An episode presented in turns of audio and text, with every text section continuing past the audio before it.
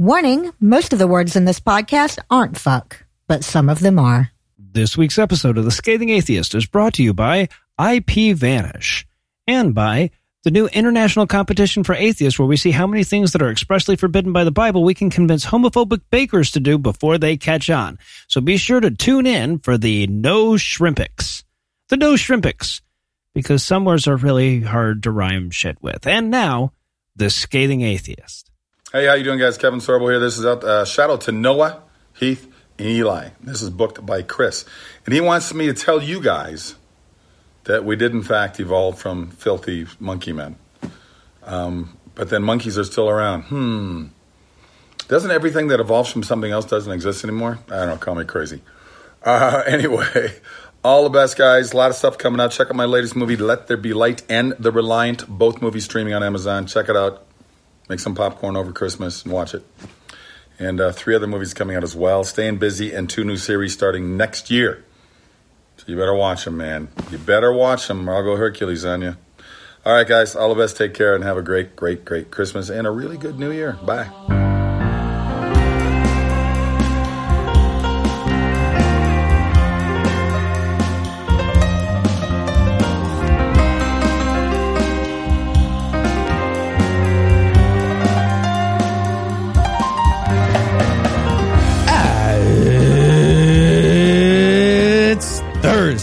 It's July 29th. And it's National Cheese Sacrifice Purchase Day. What? Okay. The the crucifix is a little much, but uh appreciate the commitment, I guess. I'm Noah Lugeons. I'm Eli Bosnick. I'm Heath Enright. And from Carli Lloyd's, New Jersey. Nice. Sure. Rose Lavelle's, Ohio. Okay. And Kelley O'Hara's, Georgia. This is the Scathing Atheist. On this week's episode, European courts decide that not being Muslim is neutral. A pastor plays with dog shit very enthusiastically. And that wasn't just a euphemism for being a pastor. But first, the diatribe.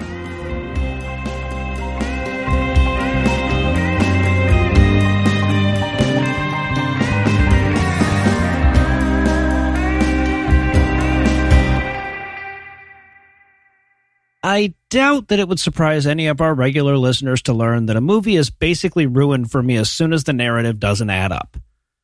I'm not talking about scientific inaccuracies and shit. I'm I'm a big fan of the MCU. Gamma rays turn you into a mood specific giant rage monster. Whatever. I'm with you. Tell me your story. I mean, yes, it drives me a little fucking nuts when a Star Trek movie forgets how gravity works, but by and large, I can get through bad science in a movie without sounding like Neil deGrasse Tyson's Twitter feed.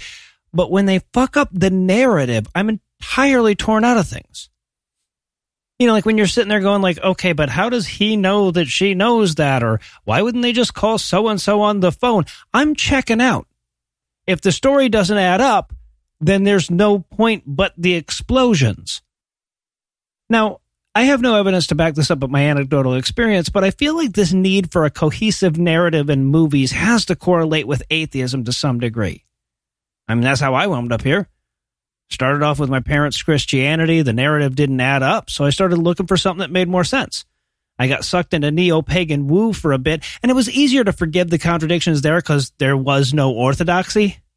Right? If I, if I read something that conflicted with the stuff I already believed, I could reject that author without fucking up my whole narrative. But wrong always portrays itself if you wait long enough, and eventually all the scaffolds of dried bullshit that I built to hold up my narrative started to break apart, so I reluctantly embraced reality.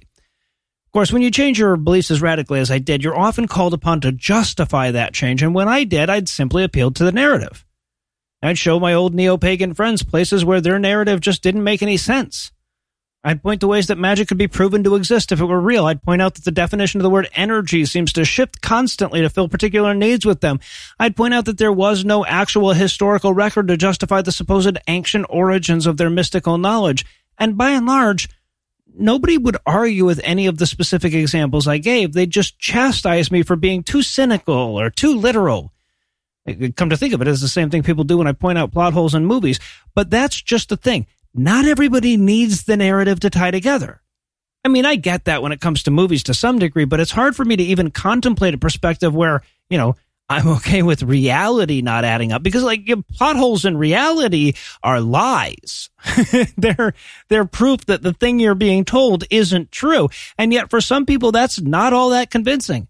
Many people don't bother to put together a cohesive narrative to undergird their worldview at all, and some people actively avoid doing that for fear that it would cause the whole thing to fall apart. Now, this disconnect is the source of a lot of confusion when we try to communicate with the other side. You see situations constantly where the skeptic's entire defense is just to state the other side's narrative, and then they feel like it should be done. They should be finished at that point, right? You say something like, okay, so you're saying that God sacrificed himself to himself to appease himself for offending himself? Or you say, like, so you're saying that water has a memory and knows what used to be in it to the dilution of one atom per Indian Ocean? Or so you're saying there's a group of people that are clever and sneaky enough to rule the world, but not clever and sneaky enough to leave the evidence out of their company logos? And for us, that seems like slam dunk shit. Right? If the narrative doesn't make sense, the assertion doesn't make sense. But if you don't need a concrete narrative, none of that shit matters. Your narrative can always bend however it has to so that every question lands in the same conclusion eventually. For you and me, having such a flexible narrative is just bad epistemology, but for them, it's a point of pride. It's an open mind. Right? As setting aside all the justifications for racism and sexism and shit, that's usually what people mean when they deploy the just asking questions defense. I'm not defending any one narrative. I don't even have one. Right? In fact, for a lot of these people, they go out of their way to avoid one. Yes, certain moral precepts and bumper sticker slogans are sacrosanct, but how you get there can change from day to day, hour to hour, from point to counterpoint. Of course, the need for a harmonious narrative isn't the exclusive domain of atheism. There are plenty of religious people with the same needs and they're always a little bit more pathetic in their arguments, right? They're, the ones that construct whole schools and museums and amusement parks to try to insulate their brains from virtually all scientific knowledge. But far more common are the people who know better than to check their own math. They want questions and they get pissed off at answers. They scour the world for some shred of evidence that disproves the scientific worldview, not so that they can substitute it with some other worldview, but so that they can justify their complete lack of one. And much like a person defending their movie against my pedantry, they get really pissed off when you point out the plot holes in their open mind. They're talking about your Jesus. We interrupt this broadcast and bring you a special news bulletin. Joining me for headlines tonight are the Clotho and Lachesis to my Atropos, Heath Enright and Eli Bosnick. Fellas, are you ready to thread our way through the headlines? Okay, but I get the eye first this week. He totally wasted his turn comparing sconces on Amazon. So ah, I have no idea what just happened. well, we've got a fight to sort out and an intro to explain, so we're going to take a quick break for a word from this week's sponsor, IP Vanish. And so I said, look, it's a security camera on my house. Where or how I zoomed is my business. And and what did the judge say? Okay, so get this. He says, How did you get into my house? Police, police. Typical. Eli? So- Eli? Hey, Heath, what's up? Yeah. So what did you do? What's on my face? What is this? Oh, uh, that I uh that's your internet history. Okay. Why did you write my internet history on my face in permanent marker? I mean, why did you Google illegal secret karate I, movies? it's, I I thought there might be some. It's that's irrelevant. So I, I just figured since you weren't using IP Vanish, you didn't care who saw what you did online, and I just made it a little bit more obvious. oh, what's IP Vanish? IP Vanish is a virtual private network, a VPN for short. A VPN is a super important tool that helps you safely browse the internet. You can use a VPN on your computers, tablets, phones, even things like your Fire Stick when you're streaming media. When you use a VPN, all your data is encrypted. What you're reading, what you're searching, what you're watching, whatever it is you're doing. Like Googling way to use height advantage on a child in Mario. In Mario, it's the GTO optimal strategy, game theory optimal. That's what Okay, I, I'm, I so- was- have a good reason. For listeners of our show, IP Vanish is offering an incredible 65% off for just 349 for the first month or 3149 for the year. Wow, that's a great deal. Where do I sign up? Just go to ipvanish.com slash scathing to claim your 65% savings. They have plans starting at 349 or 3149 a year. This is the time to sign up with our discount and the current promotional offerings. You can get a VPN for 65% off their usual offering. IPVanish is the best of the best, even rated 4.7 out of 5 on Trustpilot, and that's with more than 6,000 reviews. Show these guys some love. They're repeat sponsors. Remember, it's ipvanish.com slash scathing to get the deal and start protecting yourself online. All right, thanks, Eli. What do you stop? Wait, Get off me. What are you doing? Uh, What, you're not going to Google how to get Sharpie off face? No. No. Yeah. Okay. I am just right small. No. And now, back to the headlines. In our lead story tonight, never thought I'd say I miss Jerry Falwell Jr., but at least back in his day, the disturbing stories out of Liberty University were funny, right? Yep. I mean, sure, sometimes he'd warn his students to arm up in case they needed to murder Muslims, and sometimes he'd use the student body to slave labor to produce pro Trump propaganda, but he'd do it while drunkenly stumbling down a flight of stairs with his dick out or something, right? so Yeah. yeah. we could at least all have a good chuckle about it, but that's no longer the case, apparently. Because the latest news out of Liberty U is a lawsuit by 12 women alleging that the campus's honor code created an environment that increased the likelihood of sexual assault and rape. I mean, literally everything about Liberty U increases the likelihood of sexual assault Yeah. and rape. So yeah, I, I guess the honor code is included in that. So yeah. Also, just to be clear, the literal name of the honor code is the Liberty Way. Yep. That's the name of an honor code. Yeah. Now, as you'll likely recall, Lucinda talked about this briefly in last week's show, but the news broke a little bit too late for us to get into any details in the headline segment. But it's too big a story for us to just devote a minute of the show to it. So, uh, and and also, it's like a perfect exemplar of one of the biggest dangers of our cultural tolerance for religious bigotry. The lawsuit comes from women who were students, employees, and campus visitors. And though their individual cases vary wildly in their details, they all have at their heart the fact that the university's policies either created the opportunity for their assault, denied them an opportunity at justice after the fact, punished them for their victimhood, or some combination of the three. In other words, it's not just that women were more likely to be assaulted on their campus, it was that the university's code of conduct guaranteed it. Yeah. When you take all of this together, this university has what can only be described as a pro rape code of conduct. Yes. Yeah, exactly. Yeah. So any university is going to be problematic when 15 out of 19 senior leadership positions, including the president, are specifically cishet white men. That's already mm-hmm. a problem. Then you add evangelical Christianity and the business model at that point is sex crime before it even happens. Yeah. What the fuck? Mm, right. By the way, two women out of that whole 19. Jesus Christ. So now look, th- this is primarily a comedy show, so I don't want to go into a lot of details here, but we'll link to the actual complaints if you want them. Suffice to say, we're not talking about like the university didn't put up enough lighting in high traffic areas, though they also didn't do that shit. We're talking about shit like policies that actively discourage victims from reporting their assault, rules that punish sexual assault victims, and retaliation against women who did report their abuse. Like in one complaint, a guy roofied some girl and raped her, but she was told by the university that if she filed an official complaint, they'd have to expel her for drinking alcohol. The fuck? Yeah. Another victim faced expulsion because it was against the rules to be in a room with the opposite sex to begin with. Cool, cool, cool, cool, cool, cool, cool. I'm glad these places don't have to pay taxes or follow laws. Yeah. That's fun. Mm-hmm. Maybe we could just build a little wall around the campus and then it declares itself Rapevania. It's the Yeah. nation state of They Rapevania. have their own goddamn police department. It's Yeah. horrible. It's terrifying. And look, when you read over the specific complaints, it's clear that there was, at least to some degree, an intentional effort to make their campus more accommodating to rapists. But there's also a lot of ways where it wasn't intentional, and that's not less horrifying. Okay, all of Christianity is based on literal Bronze Age concepts of sexuality.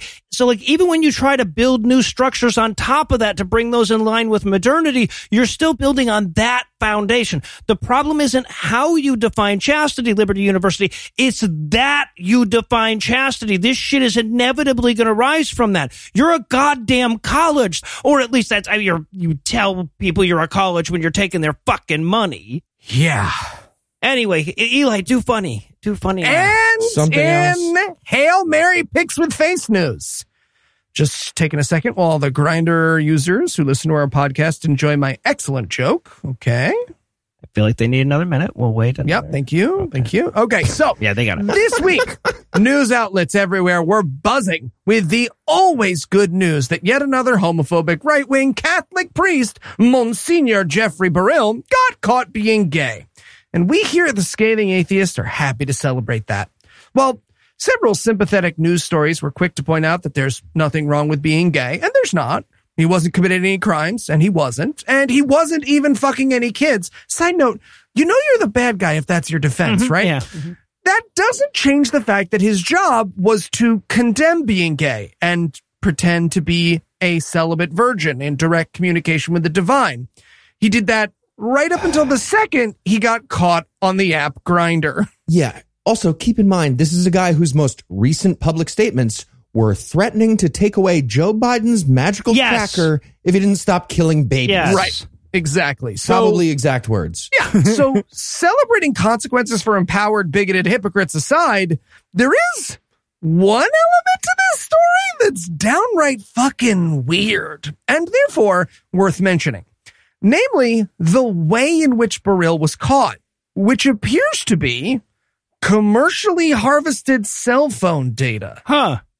So they've got like a fucking Hollywood hacker room full of people tracking the possible gayness of priests with fucking satellite technology. But when it comes to Rapey McRaperson being in charge of the youth group again, how the fuck should they know? It's impossible for them to know in advance. Am I right? It's Can Cambridge Analytica not do something for good once in a while? At least catch the fucking terrible rape. Jesus Christ.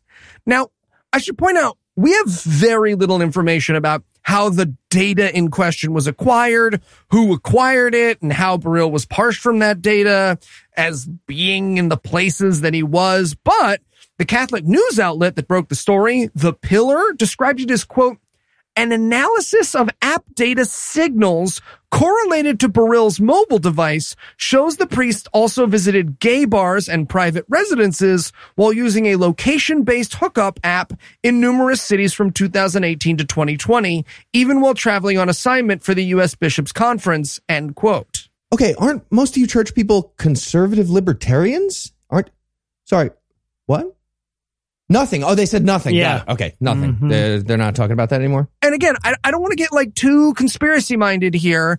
That is vague as shit, right? That could mean everything from a dude sold us screenshots of Burrill's account and we want to make it sound fancy to Facebook has a new track your local pastor feature. I do not know, and that information is not forthcoming.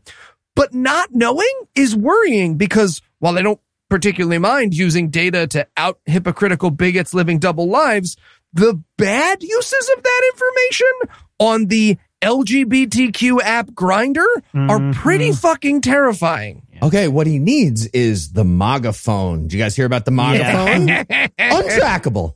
But seriously, this is one of those times that I agree with libertarians and I don't like it. I don't like this feeling. Your location data, especially as it relates to your sexual preference, should be super private if you want it to be.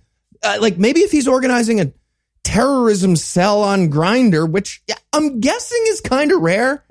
And, and there's a rigorous FISA warrant involved. Maybe then, but I'm still not a big fan. Even then, yeah, like I mean, at this point, I, I'm all for tagging priests with the collar they use for like endangered wolves and shit. But yeah, I, I mostly agree with yeah. Right. Yeah. And and all of this is made even more disturbing by the fact that the Catholic News Agency has reported that in 2018 they were approached by an anonymous outside party that offered to track clergy to see who was on hookup apps based on their IP addresses. Now, the Catholic News Agency said no to that, but it's pretty obvious from this story from the pillar that someone said yes or also had that idea. Point is, you do not need to feel bad for this bigot getting caught being a hypocrite, but like, I barely want this technology in good hands, people, which means it's already in bad ones, and that I am definitely worried about. Yeah. All right. Next up in headlines, we have a rare piece of good news. Oh, No, we all could right, Heath. really use it right now. Bring yeah. it back, Yeah, Keith. Bring we it back.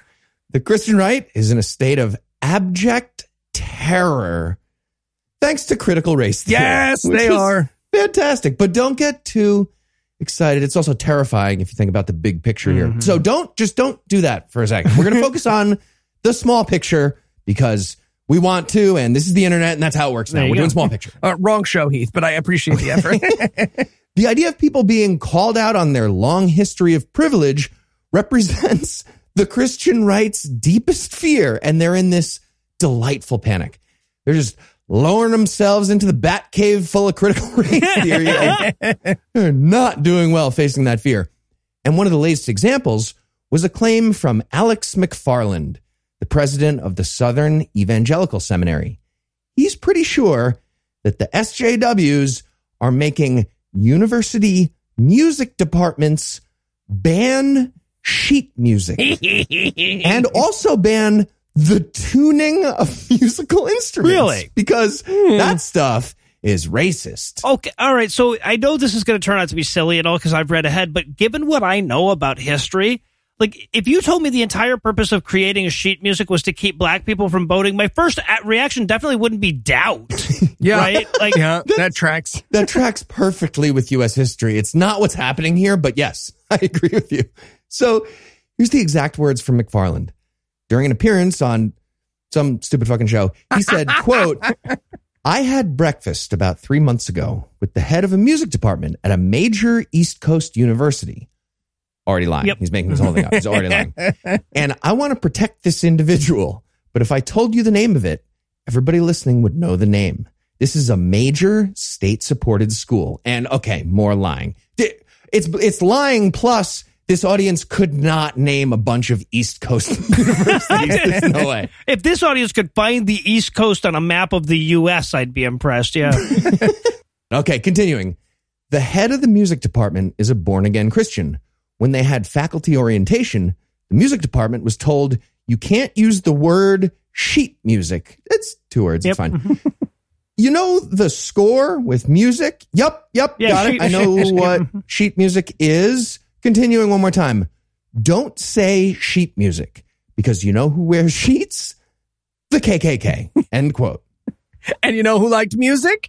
Adolf Hitler. Adolf Bethesda Hitler. Yeah. And here's the part about the other CRT, critical race tuning. Hmm. I cannot fucking believe that this, this is real. is fucking bananas. McFarland continued. They were also told at that meeting, don't tell your violinists they have to tune their instruments. And we have a tuning fork, A440, 440 cycles per second. That's European. That's male patriarchy. And real quote. I was wondering which kind of patriarchy it was. I'm glad he cleared that up. So I honestly don't know if thinking European and patriarchy are synonyms demonstrates ignorance or knowledge, right? so obviously this was a big combination of stupid liar and or stupid liar. Yes, it was. McFarland clearly heard a story about Oxford University expanding its music curriculum to include more composers who aren't white men from Europe, very specifically. and that's the whole story. That's, That's the entire Right, yeah. story about Oxford.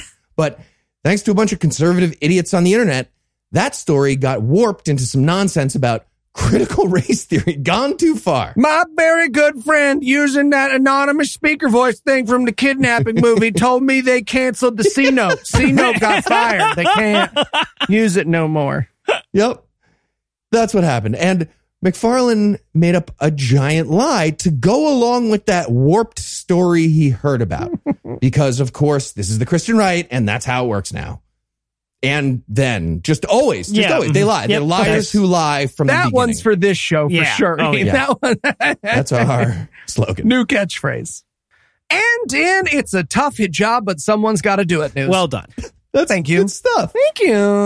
Last week, the Court of Justice of the European Union issued a ruling that upheld a ban on religious headwear from two employers, stating that, quote, a prohibition on wearing any visible form of expression of political, philosophical, or religious beliefs in the workplace may be justified by the employer's need to present a neutral image towards customers or to prevent social disputes, end quote. And, uh, much as I hate to say it, kind of feels like CJEU missed the ball on this one, right? Yeah, ah, seriously, fuck you, EU Court of Justice. You're making me have sympathy for people who wear magic hats, and I don't like it. I, was, I agreed with libertarians earlier. You didn't know about that. That was from a different story, but now I agree with that. I don't like any of this.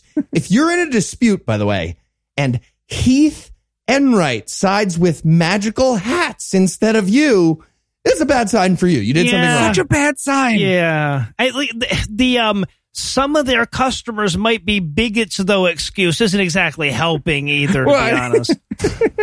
No, it's kind of like wearing a Trump 2020 t-shirt. They shouldn't Yeah. have to wear it. Now, I want to say at the outset that the idea of religious headdresses is a complicated issue, right? Like, yes, people should be able to wear whatever magic hats they want, but mm. it's also important we acknowledge that if you're going to be shunned by your family and maybe physically attacked if you take off your magic hat, you're not choosing to wear it. Right. Yeah. Now, so that aside, banning magic hats doesn't feel like a move in the right direction. Not wearing a magic hat isn't by definition neutral. And it's not exactly a minor detail that the religious bans like these affect majority non-white religions, right? Yeah. This is not Right. well, So, so look, in principle, I'm all for giving religious people no special privileges, even when it comes to the rule against wearing hats or whatever. Yeah, me too. But that was never on the table. Right. So it's, it's hard to get behind just giving those privileges to one religion. yeah, that's definitely not the answer. Mm.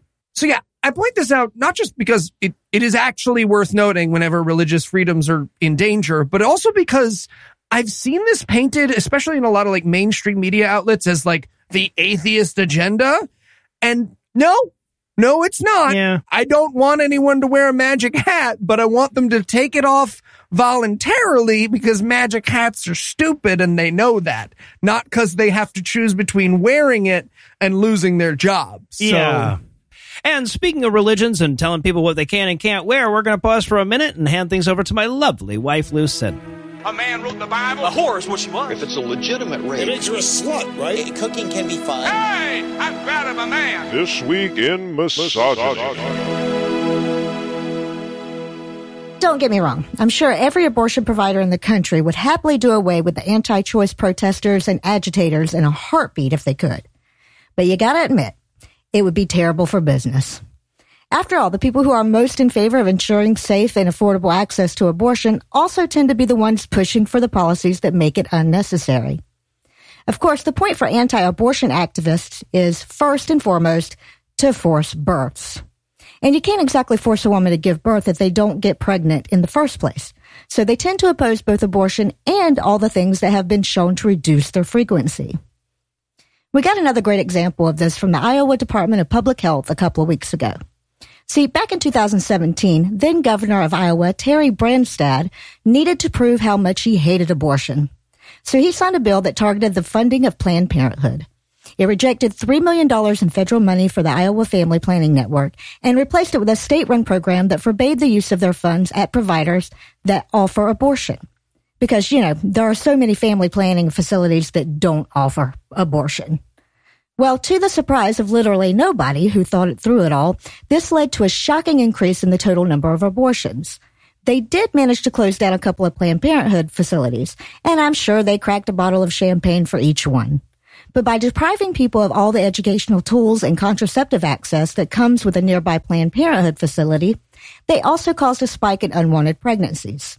So between 2018 and 2019, the number of abortions performed in Iowa shot up by 25% and shot up another 14% last year. Now, there are obviously far more serious problems with intentionally targeting family planning facilities than a rise in abortions. Less access to contraceptives generally also include a spike in sexually transmitted diseases and make it harder for poor women to access basic medical care. But if these idiots are unmoved by the fact that they're actually creating the non-problematic problem they're trying to solve, I doubt they're going to be moved by something as inconsequential as women's health. And as if that news wasn't enough to spur me into action this week, my arch nemesis, Lori Alexander, is at it again. And by it, I mean communicating with words, because pretty much anytime she does that, I'm going to take issue with it. This time, she seemed to be all but directly refuting my reminder last week that shitty marriages are worse than divorces. And look, anytime you're trying to make the argument that people should stay in miserable marriages because divorce makes the baby Jesus sad, it's a losing argument. But Lori manages to make that bad argument badly by opening up on how her parents constantly fought and were unhappy most of the time. And if there's anybody out there that needs to avoid the and look how I turned out argument, it's Lori Alexander. Now, if you'll excuse me, I have got a bit of packing to do, so I'm going to hand things back over to Noah, Heath, and Eli. Thank you, Lucinda. Next up in headlines a Republican candidate for governor of Wisconsin was caught by a sting operation last week, suggesting that if anyone asks you for proof that you're vaccinated before entering a building, that is a violation of your Christian freedom of virus movement that's in the Bible somewhere, and you are allowed to shoot that person with a gun. Did he now? The Republican in question is Jonathan Wichmann, and the sting operation was his microphone at a faith and freedom rally where he gave a speech about how we need good Christian patriots to take over the government. I mean, we have bad Christian patriots now, so I guess I can't argue that that would be a. I don't know. No, it kind of feels like good Christian patriot is a moron. You you mean oxymoron? I said what I said. Okay, Noah. all right. I think it's yes. Yeah. So Wichmann was not charged with inciting domestic terrorism because, of course, that's covered by RFRA for Christian white people anyway. Mhm, yeah. Yeah. You might be surprised to learn he's a Christian white guy. Weird. Wichmann, who I was talking about. Yeah. And here's what he had to say. Quote, I'm not a politician. great, great start to your speech for governorship. I'm a patriot. I want to make that very clear. I got in the fight last year because I saw something really evil coming across this land, especially in Wisconsin. The lockdowns. I've been following politics for 13 years.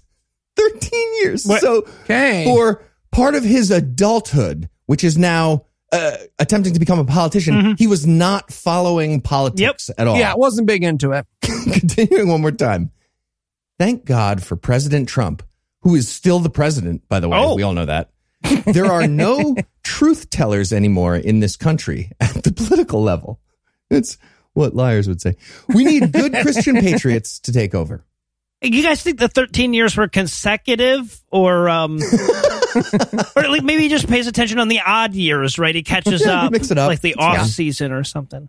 I'm just, I'm always so amazed at how stupid people will brag to you about how they just started giving a fuck about politics. And that's why you should listen to Yeah. them. I mean, there's no other realm of knowledge where people are like, Hey, I just tried cooking for the very first time. I'm pretty sure I know way more than them so-called chefs in the kitchen. So who wants some raw chicken? Yeah. And if you're like, no, I literally went to culinary school. I know more than you. They're like, boo, nerd doesn't count. Yeah. Yep. Racist. Right. So that was stupid. Unfortunately, the high watermark was stupid. Yep. That was the, that was the peak. From there, we got the call for domestic terrorism.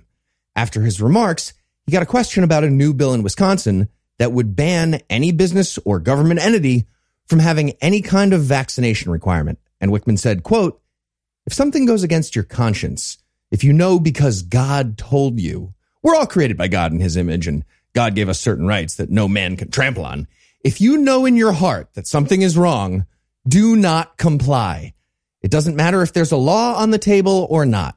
And if they try to press their luck, we have the Second Amendment. It's a law on the table. Uh, l- laws don't count if you have a gun. yep. Is his gubernatorial platform Vote for me now. Okay. Two things. One, Jonathan and his followers, please try that out. Well- Second, the question was about a ban on vaccine requirements. So he accidentally was like, yeah, if they put a ban on vaccine requirements and you want everyone to Yeah, get he got it vaccinated, shoot me in the fucking face. So you might be wondering, is that the same Jonathan Wichmann who wrote Healing from Asthma, My Personal Journey, Doctoring Myself into Optimal Health and Freedom from Asthma? yes, it is. That's the one. wait, wait, wait. I'm sorry. Healing from asthma, blah, blah, blah, blah, blah, blah, blah, from asthma. Freedom from Asthma at the end of it. He doctored himself into freedom from asthma. Asthma. in his title. yep, that's the guy. He's also the owner of a digital marketing firm that provides, this is a quote from their website, lead generation for B2B companies by custom designing a 360 degree ROI focused plan. Oh, he's a bullshitologist. he sure is. That's, that's what a B2B company is to me.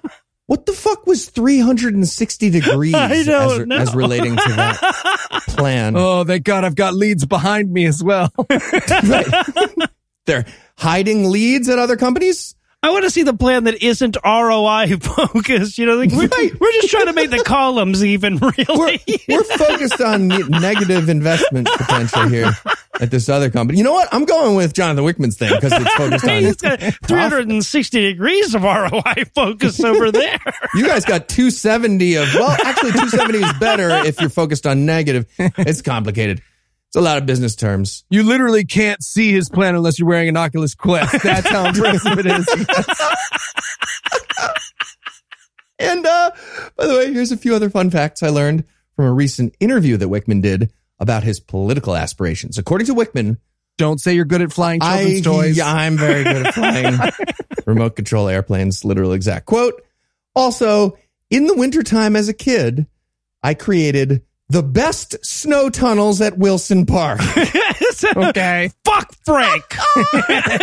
Don't listen to what that motherfucker tells you. Liar. I mean, the guy at Central Park had really fucking good ones, but I was winning at Wilson Park. I'll, sh- I'll shoot him. I'll shoot him right in the fucking face. if, you hear, if you hear Frank say otherwise. And in our millionth headline tonight, Monica Cole, thank you, Excellent. who is Is that 1 million as moms? near as we can tell from her Twitter account, approximately 995,855 of the eponymous moms in her ambitiously titled group 1 Million Moms. Well, she found something that she was pissed off yet again. This week's target is Eli Lilly, the company most famous for, you know, shit like burying research that showed Prozac increased suicidal behavior, getting sued for pushing antipsychotic medications for unapproved uses, and of course, is the chief malefactor in the heartless price gouging of insulin. But none of that was enough to rouse Cole's decimally challenged ire. Instead, she's pissed because one of their ads implied that transgendered people both exist now and should continue to in the future. They're just like, you were supposed to be on the side of killing kids, you traitors. Yeah. Okay, when she finds out they're price gouging trans people, I feel like she's going to be super confused. Yeah, and right. not know right. That's going to soften it. So the ad campaign in question is obviously a desperate effort to distract from the policy of extorting diabetics, or or maybe they're just pissed because you know they're not getting all the free "we made a vaccine though" ads that their competitors are giving. Regardless, the theme of the campaign is that they're super woke, and you can tell because they don't bar black people from buying their medicine. And one of the lines in the ads reads, "quote." the body you are randomly assigned at birth shouldn't determine how well you are cared for, end quote. And as if that wasn't a blatant enough effort to, in her words, push transgenderism, it also shows, quote, a transgendered man, by which she means fucking woman, but she's an asshole, wearing flashy makeup, end quote, and also someone recovering from top surgery. Look, if you want to change your gender, it's one thing, but glitter eye makeup before fall, Christ won't stand for it. Also, just for the record, I'm not sure that Jesus is cis or het necessarily. Like, he might identify as non binary, right? That would make sense. Tertiary, maybe, according to the Yeah. Catholic. Should celebrate that. Yeah. I like He's a many spirit. Right. Yeah. non-binary Jesus. I like that uh, that figure. So, okay, so Cole posted Jeremiad about this on her blog. For our less literate listeners, a Jeremiad is a lemonade made by a guy named Nope. Jeremy. Nope.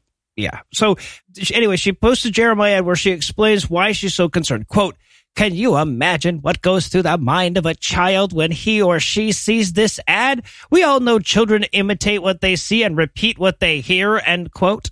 So apparently she's worried that children are going to see these ads and get fucking mastectomies or something. So Monica, if you're listening, and we know that you are, Big fan. I want to say you're getting warmer. Okay, you're hating the right people now for the wrong reasons, and that's better than what we've come to expect from you, right? So I'm willing to compliment you for that. Hell, before we know it, you're going to change your name to 100,000 moms and only be lying by two orders of magnitude. I have hope. Honestly, 11 Angry Moms is scarier than your lie, Monica. I, I got to push tables together. I can't fit you all in a booth. Think about it. It's just- It's pretty terrifying. And finally tonight, in Pastor sticks his hands in a pile of dog shit during a sermon news.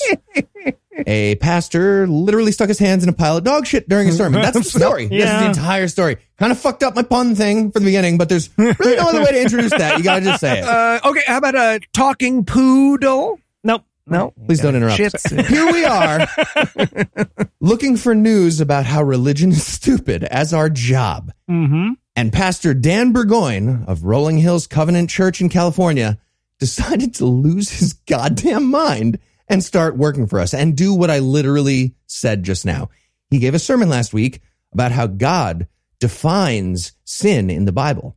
And in the middle of the speech, as a visual aid for that concept, he plunged his hands into a very large pile of dog shit that he brought from home. Well, folks, if you're gonna plunge your hands in shit, I I need you to be making a really important point. Spoiler alert. He is not. He's Nope. not gonna no, do that now. it's now. just it's dirty. I mean, honestly, given their current stance against public health, I was assuming he was pushing back against the liberal cucks who say ingesting feces can give you hepatitis A, but it was even dumber than that. So here's how Pastor Dan worked the pile of dog shit into his sermon. He says, Do you know what God equates as sin in the Bible? He equates poop, filth in the Bible. And then he motions to a literal silver platter that he set up with a shockingly large amount of dog shit to which he clearly has access in his life. And he says, mm-hmm. No, this is not a brownie. No, this is not a Snickers bar. Who would have thought? I own two bull mastiffs in my life. This is Great Dane. So uh, Um, he, he got confused there. It- Those are two different types of dogs. It's fine. He's excited on his big day. It's his big day. He's very excited. Then he starts talking about Psalm 141 and continues with these big hand motions, almost touching the pile so many times, just beaming with joy as he throws all these pump fakes of anticipation about the dog shit. And then he finally gets to the line he wants, which is about presenting your prayer to God like incense. And that's when he smashes his hands into the pile of dog shit. And he goes to town Oh, it- on this Oh. pile of shit. like like he was giving it a massage. so Ah. excited. Look, I don't like to kink shame, but this is just so obviously what that is, right? He wants to be a poopy boy, and we all had to watch him. It's like if we all just started announcing our kinks between headlines. It's Yeah. not. That's for you time. That's for you at your house. So the reaction from the audience is pretty great too. Most of them are like, dude, what? Right? Yeah. yep. Or just, Yes. you know, staring in complete silence because their pastor is clearly having a stroke and he's just shoved his hands into a pile of dog shit. And then we get the rest of the sermon from the happiest man I've ever seen because Yep. Pastor Dan, he's just a guy who really enjoys the fun, squishy feeling of handling dog shit. And he finally had a moment of true honesty in his life. I'm actually really happy for him. He's living his best life. Okay, you know what, Heath? You got a point there. Uh, outfit stuff, everybody. yeah, no, we, outfit we stuff. knew. Yeah. And before Eli gets any more specific about what kind of outfits he wears, we're going to close the headlines there. Heath, Eli, thanks as always. Eli working in a maid cafe. And when we come back, Tom and Cecil will be here because it turns out there are still more people that can go fuck themselves. would look amazing in a maid cafe outfit.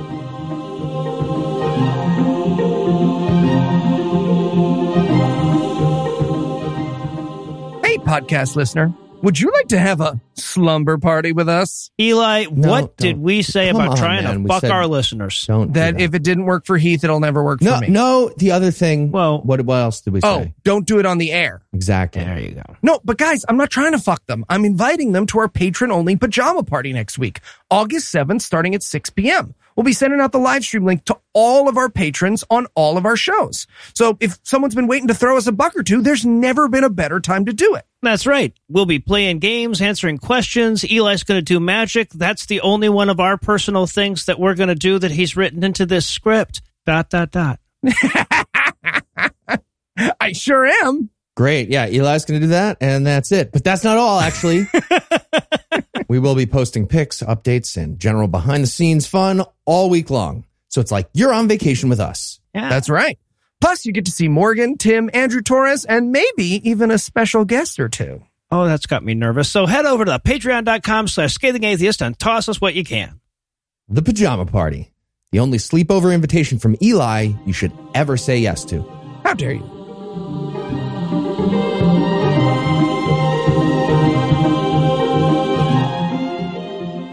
To do the job we do here on The Scathing Atheist, you really have to love to hate things. Well, sometimes we love to hate things so much that we just can't fit all the hate into one episode, and that was the case a few weeks ago when Tom and Cecil came on to chip away at those vulgarity for charity roasts. So we thought we'd take a few minutes to share some of the insults that didn't quite make it last time. All right, time for round three. The category is religious leaders. Heath, you're up next. This one comes from Jessica, and your target is the late great Harold Camping. Oh, Camping. Oh. Fantastic. So, Harold Camping, if you're not familiar, is the guy who used his degree in civil engineering from UC Berkeley to predict the end times using math. He predicted the date of the end times using his civil engineering degree mm-hmm. and math. He said it would happen on September 6th, 1994. And also September 29th, 1994. and also October 2nd, 1994. God just like bumped it a couple weeks, then a couple yeah, a couple and then a couple years, and then Yeah, and then a bunch of years. Uh, He also predicted it for May 21st, 2011. So, you guys remember Pete Best, the drummer for the Beatles before Ringo? Yeah, Harold Camping is the Pete Best of prophecy, of end times prophecy. All right, Cecil, I got one for you from Sophia. Your target is Pastor Ricky Rosado. Oh my God, the picture of this guy, he looks like Gene Okerlund's from the back stunt double. It's looking amazing. you look like you look at the stock image they use for the sex offender website before they upload the actual mugshot. That's so rough. He's like if an unwanted sweaty hand on the small of your back was a person. okay, so Noah, Dan wants a roast of Catholic priest Frank Pavone. Oh, Frank Pavone, the, the guy who fishes aborted fetuses out of the trash and names them. Yeah. the guy who did a Trump ad where he slapped a fetus up onto an altar like he was about to ask you how thin you wanted yours sliced.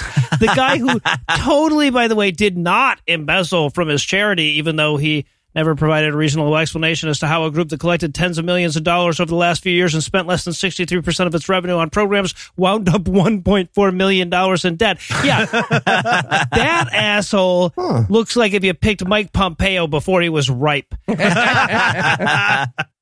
Tom, you're up next. Julian wants you to quote, grill the shit out of Gerald Ridsdale, a pedophile priest. Cool, cool, cool, cool, cool. Pedophile priest. A phrase which at this point feels unnecessarily redundant. Okay. uh, you want me to grill the shit out of this guy. And I'm I'm not gonna lie, I'm honestly at a bit of a loss. Typically what I'll do with these, I'll take some detail from what the roast request is, and I'll try to intuit something about the character or maybe the future of the roastee, but I don't have any way to do this here. I don't know what motivates a pedophile priest. I don't know how to assassinate the character of an actual villain. I, don't want to know. I don't want to speculate or empathize or to look too deeply into that abyss. What I want is for these fuckers to be rooted out and flushed down the social drain to die alone and starved of human comfort for as many lonely hours as their wretched bodies will continue to pump the fucking ichor through their worthless veins. And even though I know there is no hell, I want them to die afraid of it. Like eyes wild and bugging out with fear. And I want that fear to engulf and to envelop them and to consume every inch of them and to flood them with panic and dread and to never let up. So I'm not sure I can do it. Okay. So, We got to get you giving speeches for the church. Yeah. Oh, doing a graduation speech. all right. And Eli, you're going to close out this round. Rachel wants a roast of Texas cult leader Yisrael Buffalo Bill Hawkins. What now? Okay. So for those of you who don't know, this guy is basically a Nick Cage villain that Nicolas Cage would have sent back to the writer's room for being too broad. He runs a, a cult that's taken over a town. He does all kinds of horrible shit with kids and, and he's just like a generally terrible person. But to be fair to Israel, if you look like Bob Odenkirk disguising himself with a salt and pepper wig and hillbilly teeth, you too would have taken over a town to get laid. So let's just say, Yeah, Fair. he's like a pedophile Halloween costume, but like not a good, like off-brand version. right? Like, Like, like if, if pedophile was a TM, like it came free with the van. right? Yeah, exactly. It looks like an old timey miner who comes to middle schools and tells you about the dangers of the gold rush. All right. Well, it sounds like it's time for another. Lightning round. We have no control over that. Uh, just when the noises go off, we have to do it. The category is politicians, and I want you to tell me if your roasty was running unopposed, who would your write-in candidate be? So Heath, you're up first with a request from Jonathan. Who did you write in instead of voting for Mitch McConnell? okay, good question. So I figured a good senator is all about being racially sensitive and, of course, you want good viscosity, right?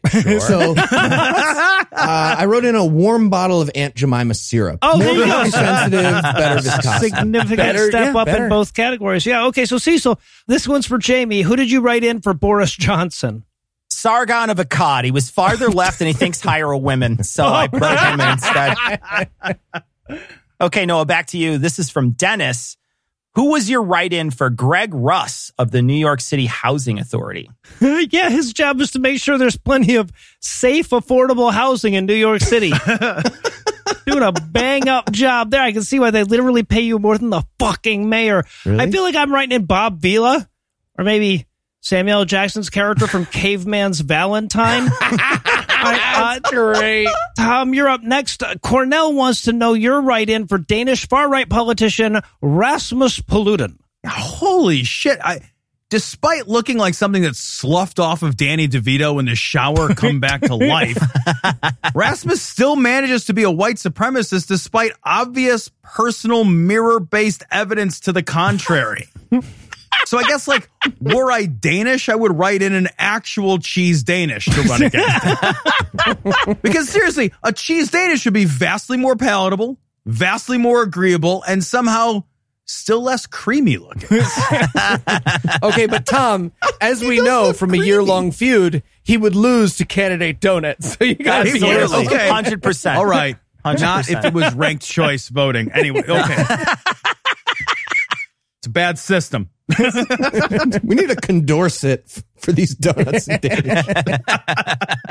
All right, so Eli, this one is for uh, Angelo Madrid. Yes, the Angelo Madrid. Who was your write in for Australian Minister for Home Affairs Peter Dutton? Oh God. Okay. So, uh, on appearance alone, I'm going to go with Opie from Family Guy. You know, the, the one who works at Peter's job, who got the board lodged in his head. I mean, at that point, you might as well vote for Peter Dutton. But in spirit, I would definitely write in Opie. Peter Dutton looks like he was hit in the back of the head with what history will think of him at all times. Oh, all right, for the next round, the category is family. Heath. Dom Toretto's a stupid character. Vin Diesel can't act. That is What? demonstrably true, but we haven't started yet. Ashton Sorry. Okay. we are in a fight. wants you to roast his dad, Martin, and his dad's three dogs, Arya, Rascal, and Loki. Okay, so we got a photo of Martin sleeping in a chair with all three dogs on top of him. First of all, Martin might be dead. Like, I, I really hope not, but there's a non zero chance you're hearing about this a year and a half after finding your dead father, like kind of velcroed to these dogs with decomposing flesh. and you have to kind of just like tear it slowly, but you're not sure fast is No, better. you go fast is definitely. You think better. fast? Mm-hmm. Yeah, well, that might have happened. Decent chance. Best case scenario, he's alive and he's about to get removed from an off track betting because you're not allowed to sleep here, sir. I know I'm supposed to roast the dogs too, but Arya and Rascal are golden retrievers. So, no, no, I'm not doing that. But Loki, that third dog, very clearly has one eye partially missing, I think, and not like gracefully What? and cute. I thought eyes were a zero sum situation. Yeah, that's what I thought. Well, yeah, it's it's not looking good. Whenever people meet these dogs, it's like, "Ha, good boy, good girl, goodbye. Okay, but good good boy still. But wow, Rescue, huh? You rescued this one. Who rescued who? Am I right? you rescued her. I can see the eye. All right, and Cecil. John and Kara would like a roast of mother-in-law Tony, and I'm assuming that's the biological mother for one of them. It can't be both of their. Well, I guess it could be. I don't. I don't. says, We have a lot of says here- Southern listeners. Man, it says here, Tony, that you sometimes eat and miss your own mouth. How is that possible? You look like a Sarlacc pit with eyes. It's impossible to miss. It says that she's a constantly yowling, jaundice, shambling mound of flesh. She's not your mother-in-law. She's from the Dunwich horror. She's Yog Sothoth, man. Okay, Noah, you're up next. Another mother-in-law, Jackson, wants a roast of Rebecca. Yeah, she's an anti-abortion Catholic conspiracy theorist, mommy blogger. So I feel like I've kind of been oh, roasting her my whole life. You're right. You know, just this is now catching up to the request. Now, unfortunately, I don't have a picture. And in the two years since Jack requested this roast, the blog has been taken down, probably because she was on to them. so all I can really say is good job accidentally teaching atheism in that home school of yours, Rebecca. all right, Tom, this one's for you. Mark wants a roast of his mom, Jennifer. Oh, Mark, I feel you, man. Your mom, she's an asshole. That's probably not just the alcohol talking. You know what? Even if it is, it's still her. And you may not know this because we've all been kind of taught that mom is a sacred title, but it's not. She's shit. And her number responds to the block button just like anyone else's will, Mark. She's not keeping herself in your life because she wants to offer you love and support and connection.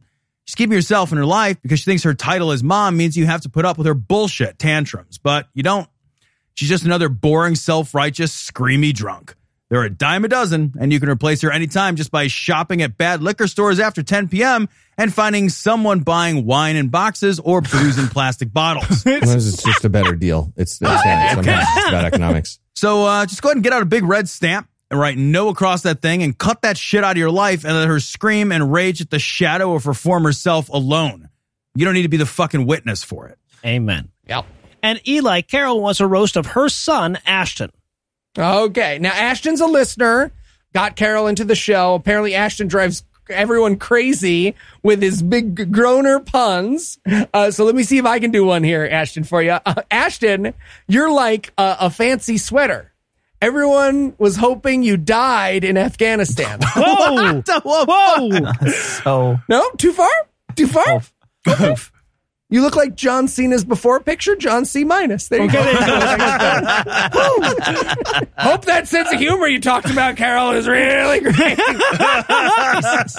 Hope you weren't a liar, Carol. Carol's a liar if you're mad, John. Podcasting. Uh, oh, God, it's Carol. been two years. He may have died in Afghanistan at this point. So, all no, right. he's out now. It's Oh, like, okay, I wouldn't have done that. Well, we're I all read it out. now. Everybody comes back to life when we leave. Yeah. That's how that works.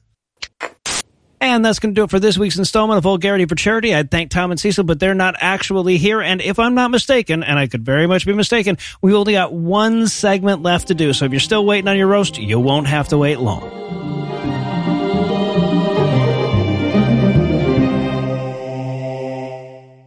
Before we scroll down and click accept this week, I want to assure you that yes, that was a completely different Kevin Sorbo Farnsworth quote this week.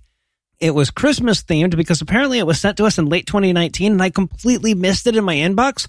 Chris resent it when he heard the last one last week. So apologies, Chris, for missing this awesome Christmas present for so long. And thanks so much for getting it for us. And to K Sorbs, Dude, after two paid clips here, I feel like you owe us a drink. Anyway, that's all the blasphemy we've got for you tonight. We'll be back in 10,022 minutes with more. If you can't wait that long, be on the lookout for a brand new episode of our sister show, The Skepticrat, debuting at 7 a.m. Eastern Time on Monday. An even newer episode of our sister show's Hot Friend God Awful Movies, debuting at 7 a.m. Eastern on Tuesday. And an even newer episode of our half sister show, Citation Needed, debuting at noon Eastern on Wednesday.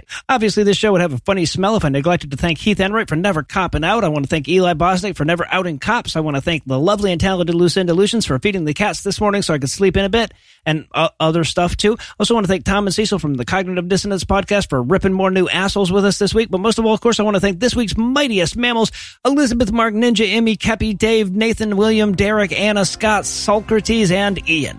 Elizabeth, Mark, Ninja, Emmy, and Kepi, whose thoughts are so deep Chicago tried to make a pizza out of them. Dave, Nathan, William, and Derek, whose erections have at least as much claim to astronaut status as Musk or Bezos. And Anna, Scott, Socrates, and Ian, whose brains are so massive zombies get a commemorative t-shirt if they can eat one in a single sitting. Together, these 12 Twitter-pated Twizzlers have helped us tweeze the twitchy twunks who are religious. I'm sorry, there's not enough words that start with TW. I mean, there's probably something about Catholic priest twerking for tweens in there, but damned if I could figure it out. Anyway, they gave us money, which was awfully nice of them. If you'd like to do the same, you can make a per episode donation at patreon.com slash scathing atheist, whereby you'll earn early access to an extended ad free version of every episode. Or you can make a one time donation by clicking on the donate button on the right side of the homepage at scathingatheist.com. And if you'd like to help, but money's too expensive, you can also help a ton by leaving us a five star review, telling a friend about the show, or following at PIATPod on Twitter. Legal services for this podcast are provided by the law offices of P. Andrew Torres. Tim Robertson handles our social media, and our audio engineer is Morgan Clarke, who also wrote all the music that was used in this episode, which was used with permission. If you have questions, comments, or death threats, find all the contact info on the contact page at scathingatheist.com.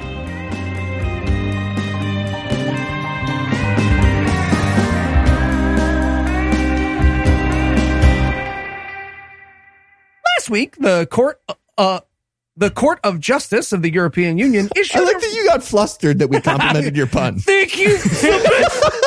I'd like to thank my mother and my father and Shel, Shel Silverstein, whose puns really brought it Okay, home we're going to play the music. The preceding podcast was a production of Puzzle and a Thunderstorm LLC, copyright 2021, all rights reserved.